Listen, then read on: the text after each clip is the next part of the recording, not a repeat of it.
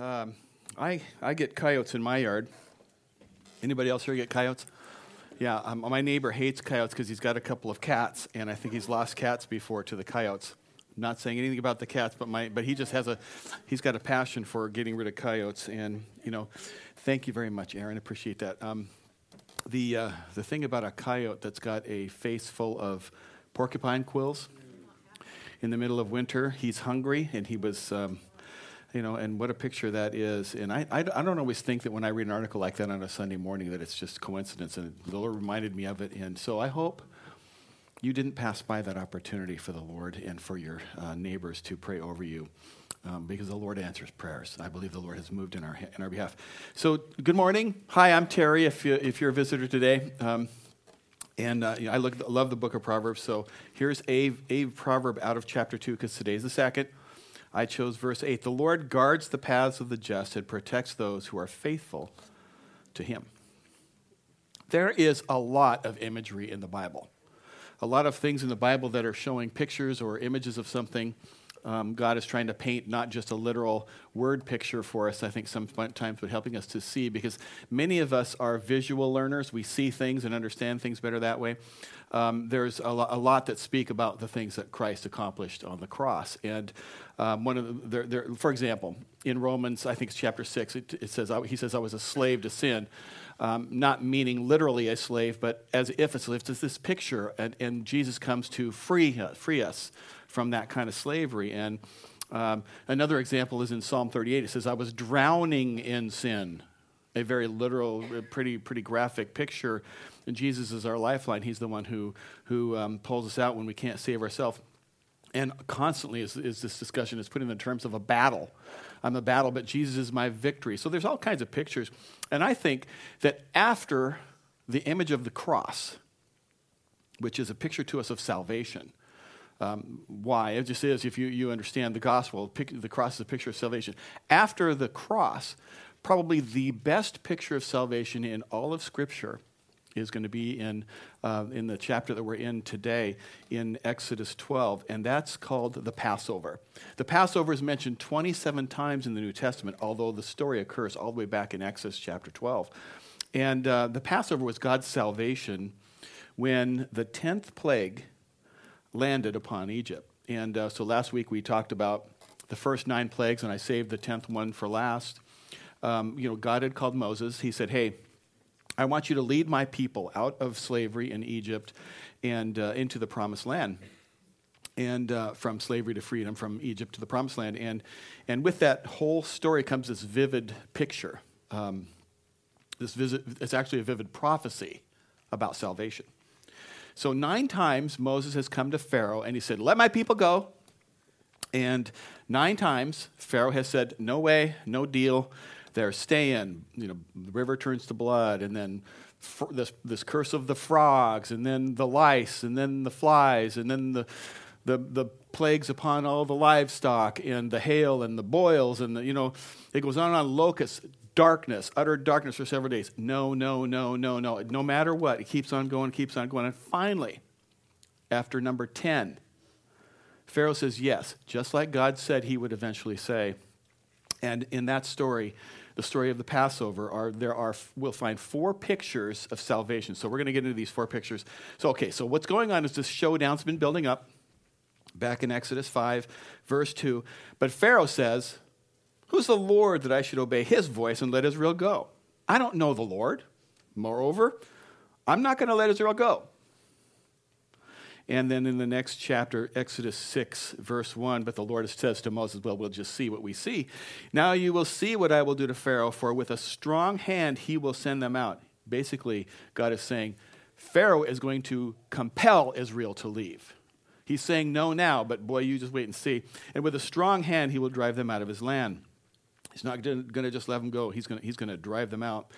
And then, uh, so, so these nine um, acts of God, with nine, no, they're not going to goes, happens. And then chapter eleven, we get to chapter eleven, which is a real good summary of what's going to come next, starting in verse one. And the Lord said to Moses, yet one plague more I will bring upon Pharaoh and upon Egypt. Afterward, he will let you go from there, from here. When he lets you go, he will drive you away completely. Speak now in the hearing of the people that they ask every man of his neighbor and every woman of her neighbor for silver and gold jewelry. God says, okay, when you get home from church, go to all your neighbors and say, do you have gold and silver you want to give me? I think you do.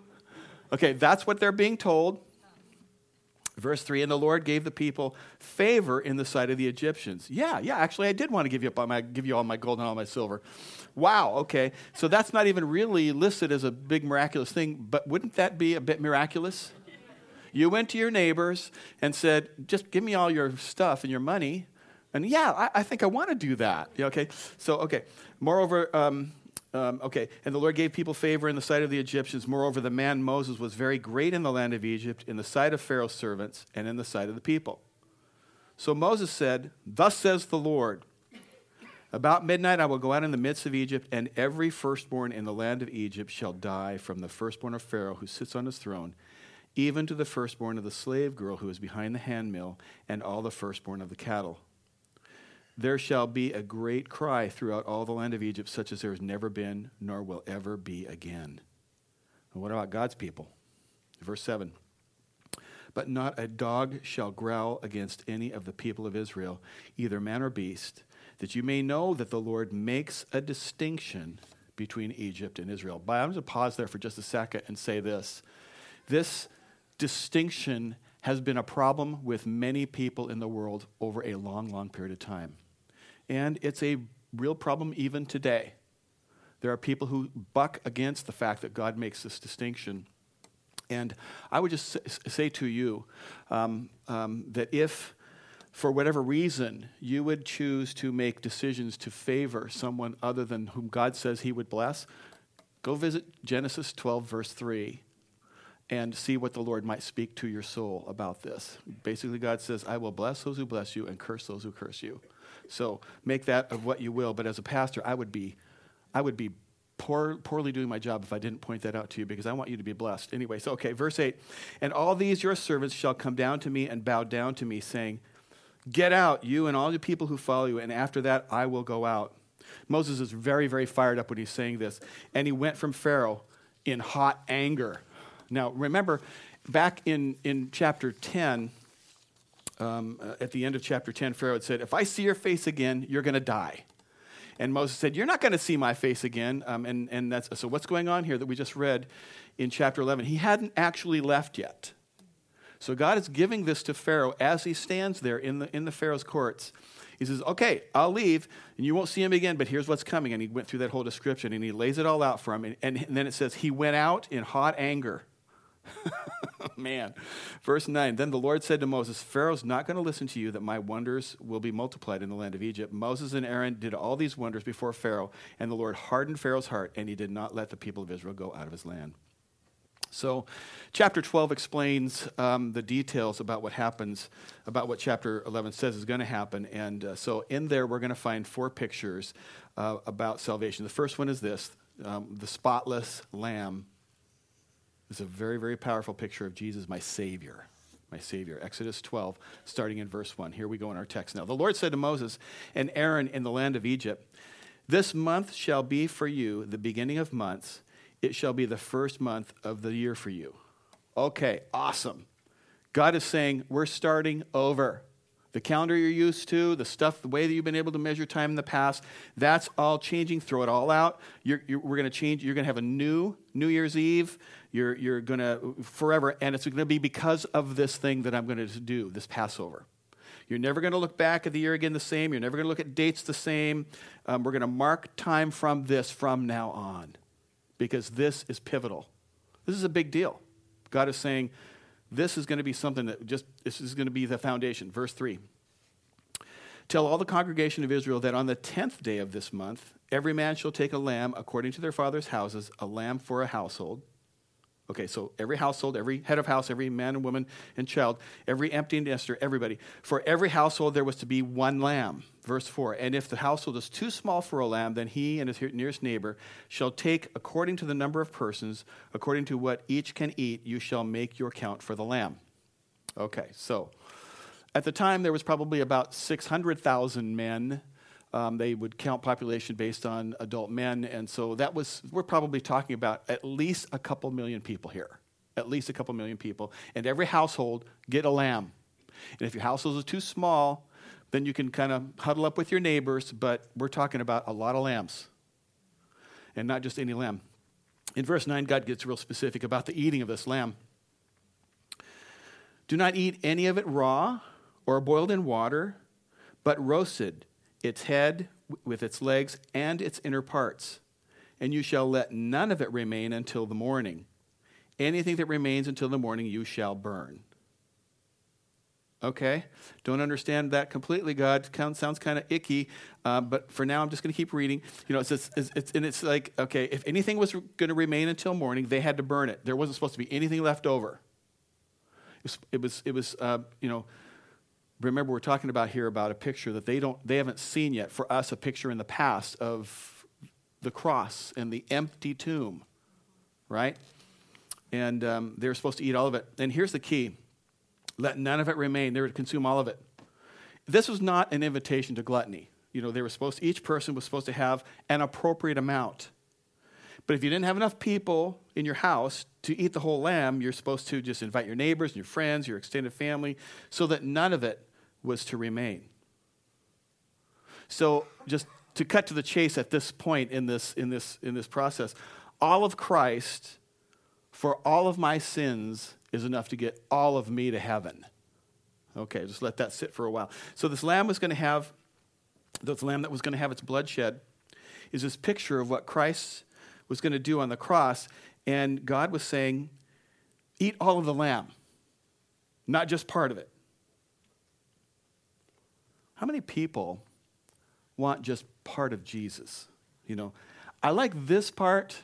I'm not too sure about that part. I mean, I, I'm a fan of Mod Pizza. Have you been to Mod Pizza? Mod Pizza is pretty cool. Um, you go down a line and somebody else builds your pizza for you, but they don't just slop it together. It's like what you tell them. I'll have some of that. No, I want more. No more. I, I don't want that. Leave that part out. Give me some of that. I want it cooked dirty skirt, you know, crispy on the bottom, maybe almost just short of black. It's called dirty skirt. If you're a real pizza person, you already knew that. Okay, so, you know, you, you build up the pizza the way you want it with the ingredients that you prefer, and you leave off the ones you don't prefer. A lot of people want Mod Jesus. We do. I'll just take that part. I don't want that part. I don't. I, I like the part that he's going to forgive me. I like that part a lot. Put extra part of that on. That's it. But the part where he's going to judge me, let's leave that off. Let's just not even add that at all. I, I want my Jesus, the one I built. The problem is that the Jesus you built isn't really going to do a lot for you. There's just one true Jesus, and uh, he's the one that's revealed in God's word. And they were to take all of him. All of him. Jesus Christ, all that he is. And, and a second really important instruction is not just the all, but uh, continuing in verse eight, they shall eat the flesh that night, roasted on the fire, and that's pretty plain, with unleavened bread.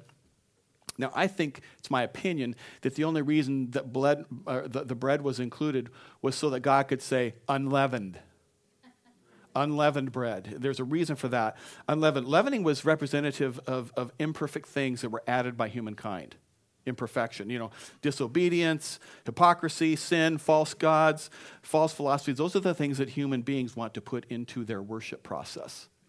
And, but anyway, okay, unleavened bread with bitter herbs, they shall eat it. Do not eat any of it raw or boiled in water, no sushi, no soup, no stew, but roasted, its head with its legs and its inner parts.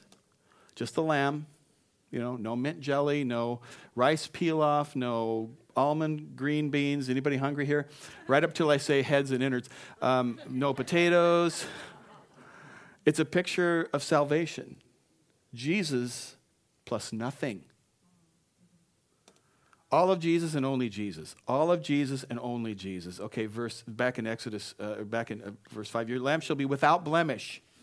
A male, a year old, you may take it from the sheep or from the goats. Okay, so without blemish, not just any old lamb, but this had to be a perfect lamb.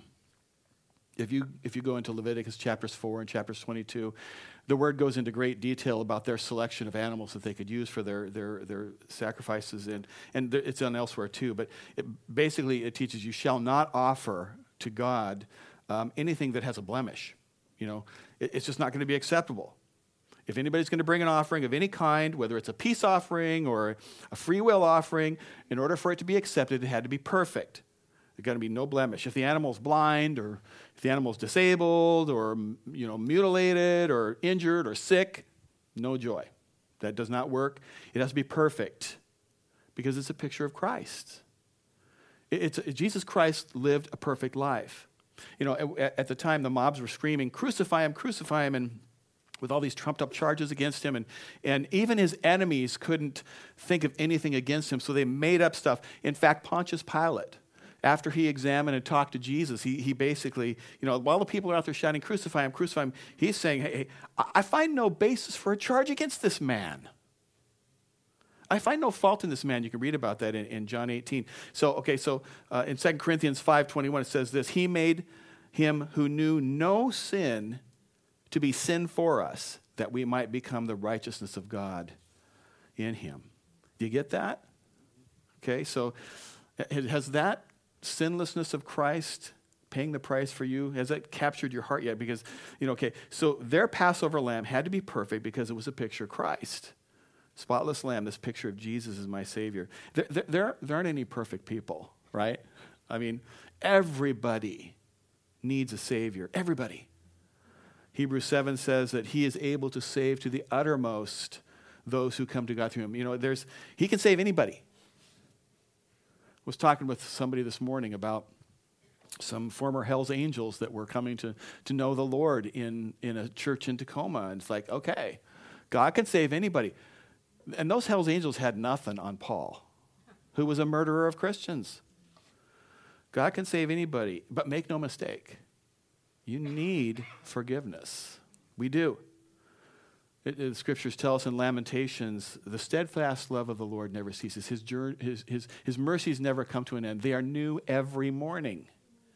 Great is his faithfulness. Romans eight tells us that uh, nothing can separate us from the love of, of God in Christ Jesus. It, it's great. That part's great. We'll take that part of Jesus, right? That's good. But what's also is true is that there's this problem. We have a problem, and we can't solve it because God loves us, but he also hates our sin. He hates it. He hates our sin with this holy indignation that we just really can't picture. We really don't understand it. I've got a problem. You've got a problem, and that is that our sin is a, an affront to the holy God. All the pain and suffering that's present in the world is the result of sin, every bit of it. And while it's true that God loves you, and it's true, God hates sin, and that's a problem. And that is a problem that only finds its resolution in a Savior. And that's what the Lamb is picturing. That's what, that's what Jesus did. Do you have a Savior? Everybody needs forgiveness. Do you have Jesus Christ as your Savior? Have you made that your own? Do you have that spotless lamb? Jesus, my Savior. Okay, the second picture is the lamb, uh, the lamb's blood on the doorpost. Jesus, my substitute. As if the lamb picture isn't enough here, the Lord's directing even further. Okay, here there's three verses. Verse seven, "Then they shall take some of the blood and put it on the two doorposts and the lintel of the houses in which they, they eat it." Verse thirteen, "The blood shall be a sign for you so on the houses where you are. And when I see the blood, I will pass over you, and no plague will befall you to destroy you. And when I strike the land of Egypt." Verse twenty-three, "For the Lord will pass through to strike the Egyptians. And when he sees the blood on the lintel and on the on the two doorposts, the Lord will pass over the door and will not allow the destroyer to enter your houses to strike you." So they would take this, this hyssop flower, and it's a real pretty flower, and, and dip it in blood and use it like a paintbrush um, on the on the two doorposts and on the lintel above the door. This common flower. So picture your house, you know, where you live right now, whether it's a house or a condominium or an apartment or, you know, wherever you live and with whoever you live, the head of your household, every single one um, needed to do this. It wasn't something that priests were supposed to do. Um, so I'm just kind of curious, how many people here have ever field dressed an animal? Got any? Wow, quite a few. Way to go. You know, I could ask that same question in some churches, and there wouldn't be very many hands up. So, yeah, I, you know, I've gutted deer, and I've gutted. I mean, okay, that's gross, but uh, yeah, okay. So, you you understand? So, I guess a lot of hands would go up too if I say you've never field dressed an animal. How many people have never field dressed an animal? It's really okay. You know, okay, a little bit more than the first time. I don't blame you. Um, it's not like, hey, what do you want to do? I don't know. Let's go field dress an animal. No, that's not on my list. Um, uh, I used to say that the stinkiest thing in the universe was an elk, until I realized that the stinkiest thing in, in the universe was the inside of an elk. Okay, that has nothing to do with this. But man, oh man, I'm telling you, it's terrible. But meat's good. Sorry. No, anyway, so... Um, okay, regather here, Terry. So, but the thing was this. Everybody was doing this. This wasn't the priests would come to your house and do this for you. The priests weren't supposed to do this. Now, um,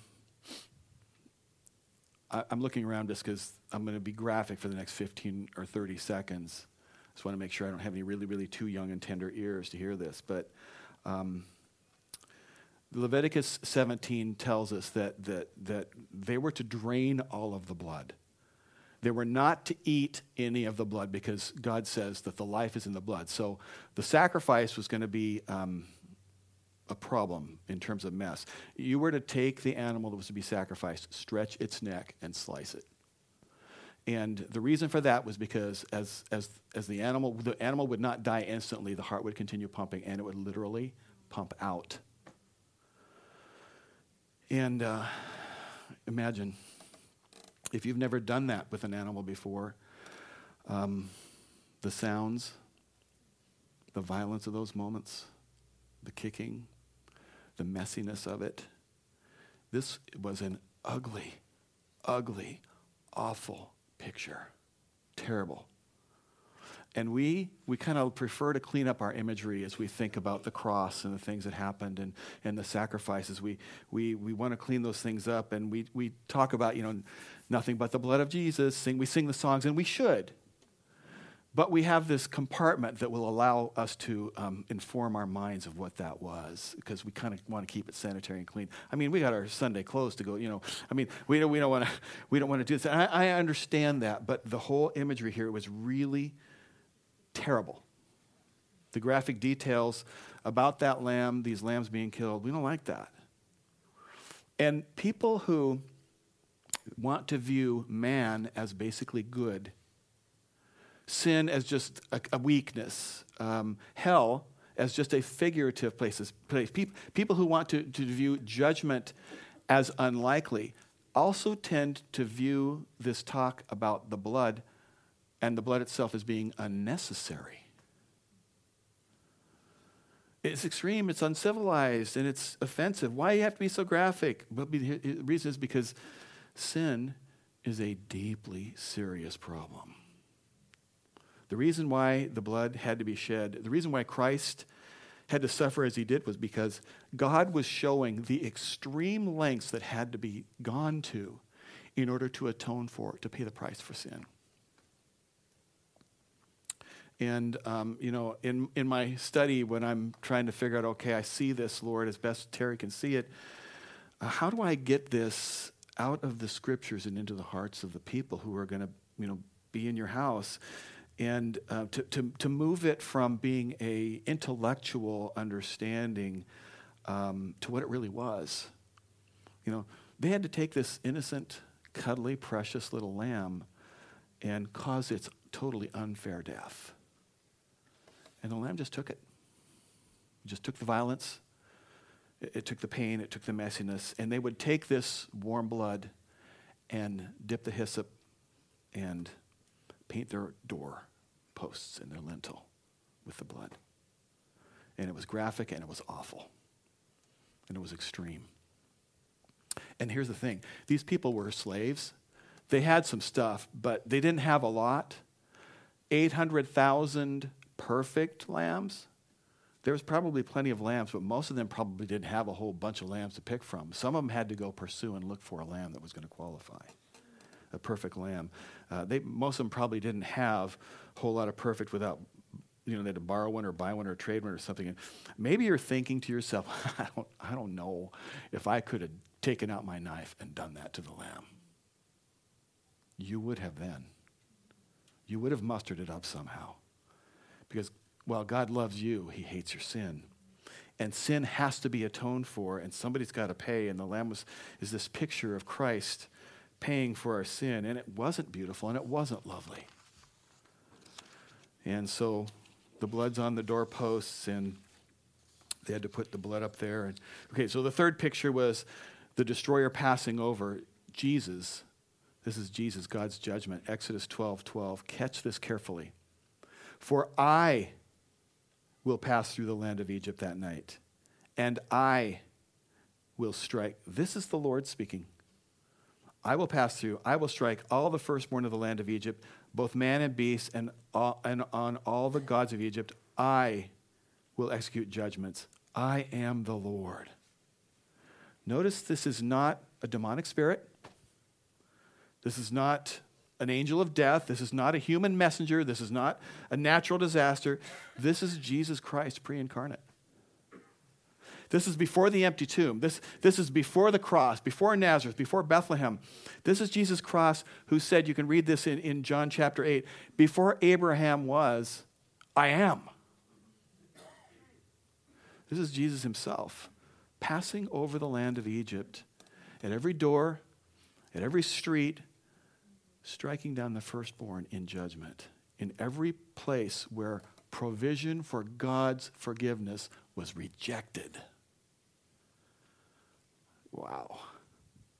We have this picture that's a little one-sided about Christ, of mercy and love and forgiveness, and it's so true. And that's his heart, and that's what he would like it to be one hundred percent.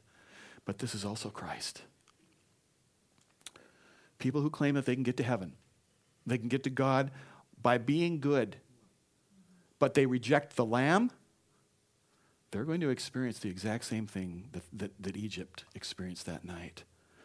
Those that place themselves under the plan of God, under the plan of forgiveness, under that Lamb, they lived. And those who rejected the sacrifice of the Lamb, they're going to experience judgment. Your friends who believe this euphemism, well, a loving God would never send anybody to hell, they don't understand what Jesus was doing that night. It was a hard night, but it was a righteous night. Verse twenty-nine, at midnight the Lord struck down all the firstborn in the land of Egypt, from the firstborn of Pharaoh who sat on the throne to the firstborn of the captive who was in the dungeons, and all the firstborn of the livestock. And Pharaoh rose up in that night, he and all his servants and all the Egyptians, and there was a great cry in Egypt, for there was not a house where someone was not dead. And that's so true, because either the firstborn was dead or a lamb was dead in every house. Verse thirty-one, then he summoned Moses and Aaron by night and said, up, go out from among my people, both you and the people of Israel, and go serve the Lord as you have said. Take your flocks and your herds, and as you have said, and be gone. And then interesting, he says, and bless me also.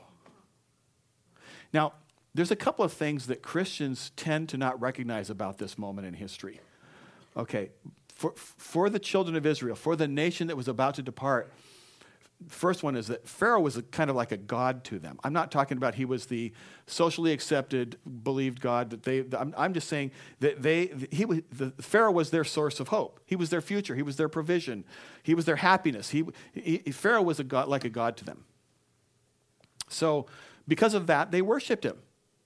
The children of Israel actually worshiped Pharaoh. And this tenth plague is this direct assault on Pharaoh's claim to deity. You know, if Pharaoh's really God, then surely he can stop um, what he would most want to stop, right? If he's really a deity, and and and where does a father love more? His children, probably. Um, his son, his firstborn son. But he's not able to stop what he would most want to stop. He's impotent. He's not God at all. And the Lord crushes Pharaoh's claim to deity. God wants to tear down our false saviors. you know, what, what false savior maybe are we raising up against the knowledge of Christ as Savior? Maybe maybe you think you really can save yourself. You know, I, I'm a good person, and somehow when I get there, God's going to weigh out the good and the bad, and it's going to say, well, close, Terry, but okay, you made it. This is not true. I'm going to tell you, when Terry gets there, it's going to be a slam dunk, tilted way, landslide. Get in here. You're my son because Christ is my Savior. Not by works of righteousness which we've done, Titus says, but according to his mercy he saved us.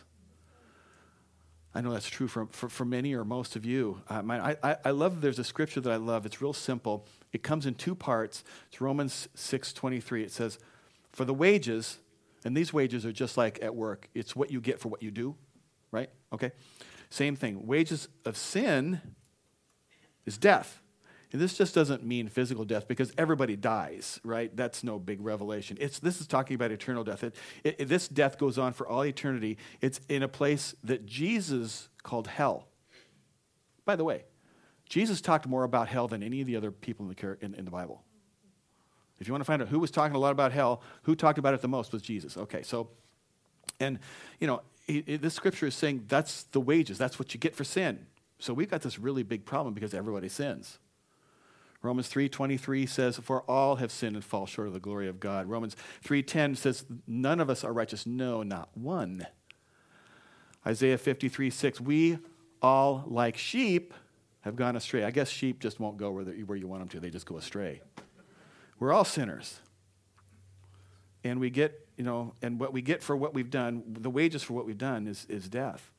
But that isn't, that's only half of that passage, that, that Romans six twenty-three. For the wages of sin is death, but what if that passage ended at right there? The wages of sin is death. Sorry. Go on home. Just go on. You're done.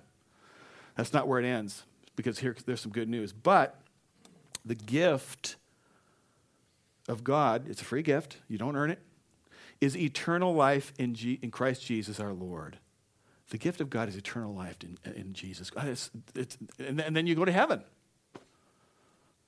Well, wait a second, Terry. You mean even though I've sinned, I can go to heaven? Yeah, awesome. Why does that work? Because God really loves you. You know, the wages of sin is death, but, but, but the gift of God is eternal life through, in Jesus Christ. You know, there is no plan B given in Scripture. This is it. Okay, Terry, how do I do it? How, how do I make that my own? How do I get Jesus to save me? The answer is that it's it's it's the answer is simple, but it's not easy. It, it's a simple. I'll give you an answer. Okay, and, and here I've seen it given this way before. A, B, C. A, accept. You have to accept that you're a sinner. Are, are you good with that? I'm good with that. If any of you are having trouble with that, just ask somebody in your family. Okay, okay. Uh, B. Believe. Do you believe that Jesus died to pay the penalty for your sin? You know, it's. I can only ask you, do you believe that? It's, it's. You know, look into your own heart right now and ask yourself, do I really believe that? And it's not just enough to believe it. Um, you have to see, confess. You have to confess him as Savior. T- to confess, you actually have to say some words. And typically, the first time that ever happens, that would be in by way of a prayer. Okay, so accept, believe, confess, you have to have a prayer. And I want to just for a moment give that opportunity right now in the middle of this, this message. I just want I just want to give an opportunity. And this is a time for eyes to close. Um, and uh, so we're going to give opportunity for people to pray. And, and I'll just tell you how to pray um, from your heart and give you an example. God, I know that I'm a sinner. I'm not I'm not resisting that reality. I'm not claiming it isn't true. I'm not trying to erase it by being something. I know that I've broken your law, God, and I deserve your judgment. I know that I'm a sinner. But I do believe. I know some other people don't, but I do. I believe that Jesus died to pay for my sins, and I don't understand it all completely, but I do believe. You just tell that God, tell that to God in your, your own words. I believe, Jesus. I believe that you love me. I believe you died for me. I believe you're the Savior. I believe. And so I confess you as my Savior. Come into my life, make it a reality, move move it from my head to my heart. This today's my day. Jesus, my Savior, I want this personally. Come into my life, forgive me. And you just pray like that. And many, maybe it was being prayed in your heart for the first time, and I just would say thank you, Lord, for those decisions that maybe have happened just now. So one, Pharaoh was like a god to them, and the second thing was marking their doors was an incredible act of faith. I mean, this gathering of the blood and um, spreading the blood all around the, the door until it was running down the sides, um, this was an incredible act of faith on the part of every person who did it, because what if the destroyer didn't come? What, what if what if that promised plague, the death of the first, firstborn, didn't actually arrive? There's no hiding it anymore. If your door is painted, that was a public declaration of a stance you were taking concerning God. He's God, Pharaoh isn't. You know, and if all that stuff didn't happen, Pharaoh's armies were going to be walking up and down the streets, and there wouldn't be any hiding. You're going to stand out. You know, it was like, who's on the Lord's side? And um, I'm on the Lord's side. And if you took that public stand, it would include a cost. Cost involved. It was a big act of faith, this public stance that God would come through for you. There's a New Testament equivalent of that, um, of putting the blood on the doorpost, and, and, and I believe that baptism is a New Testament equivalent, rough equivalent, of painting the doorpost, and, and that's what baptism is. Baptism doesn't save anybody. The baptism is, isn't what saves anybody, and if you've if you've prayed like that prayer sincerely, you know you're saved. You, you you from your heart. If that's really where you are in your relationship, you've called Him to be your Savior, and you confess Him that you're saved. But baptism is is going public. You know, I'm not ashamed. I I'm I'm not ashamed for to anyone to to know that Jesus Christ is my Savior. I'm flying this flag at the top of the flagpole. You know, okay. So final picture. We got um, a spotless Lamb. Jesus, my Savior. The second one was the blood on the doorpost, Jesus, my substitute. The third one is the destroyer Passover. This is uh, Jesus, God's judgment. And then the fourth one, time to decide as we wrap up now. Jesus, God's patience. I'm so blown out by God's patience here. If you didn't carefully read this and see the math involved, there were nine plagues, count them, nine of them, and all the while the hearts were hardening and hardening and hardening. And all the while, God is being patient and patient and patient. And then in chapter eleven, he warns them about this tenth plague. He says, but the judgment, you know, th- he says, here's what's going on, but still the judgment delays. If you do the math on this, th- they get told, we got a new calendar we're starting up here. And he says, on the tenth, go get a lamb. And on the fourteenth, the, the, the evening of the fourteenth, you go through this process. So they were waiting for a If this was more than fourteen days, we don't know, but it was at least fourteen days. And the question I would ask in my mind is this: how many nights did Pharaoh go and kiss his son goodnight, and his son had less than a month to live? And what excuse could be given for that resistance, that stubborn, stubborn resistance to the Lord? God's patience here is mind-boggling. And I think, you know, I've encountered people before and shared the good news with them, and I'm an imperfect vessel, and, you know, who knows. But maybe there are some people sitting here today who still have not responded to what they desperately need, and that's a Savior. And God offers it so freely. There's still time. Why? Why is there time? Why hasn't God cut off the time yet? I think it's because God loves. How much time is there? Don't know. He could return, or you could get hit by a potato truck. We don't know. Tomorrow is promised, and we do not know. But God loves this. Well, if God loves me, why isn't everything okay? Well, part of the you package is the sin, and God cannot accept the sin. He will not accept the sin. So He provides a solution, and you get to choose. It's time to decide. Do I accept the gift, or do I reject it and suffer what Egypt experienced? Today's a good day to come to Christ. I don't know if there'll ever be another day like this for you. I don't know. So today's a really good day to decide. Let's pray. Lord, God, what a picture.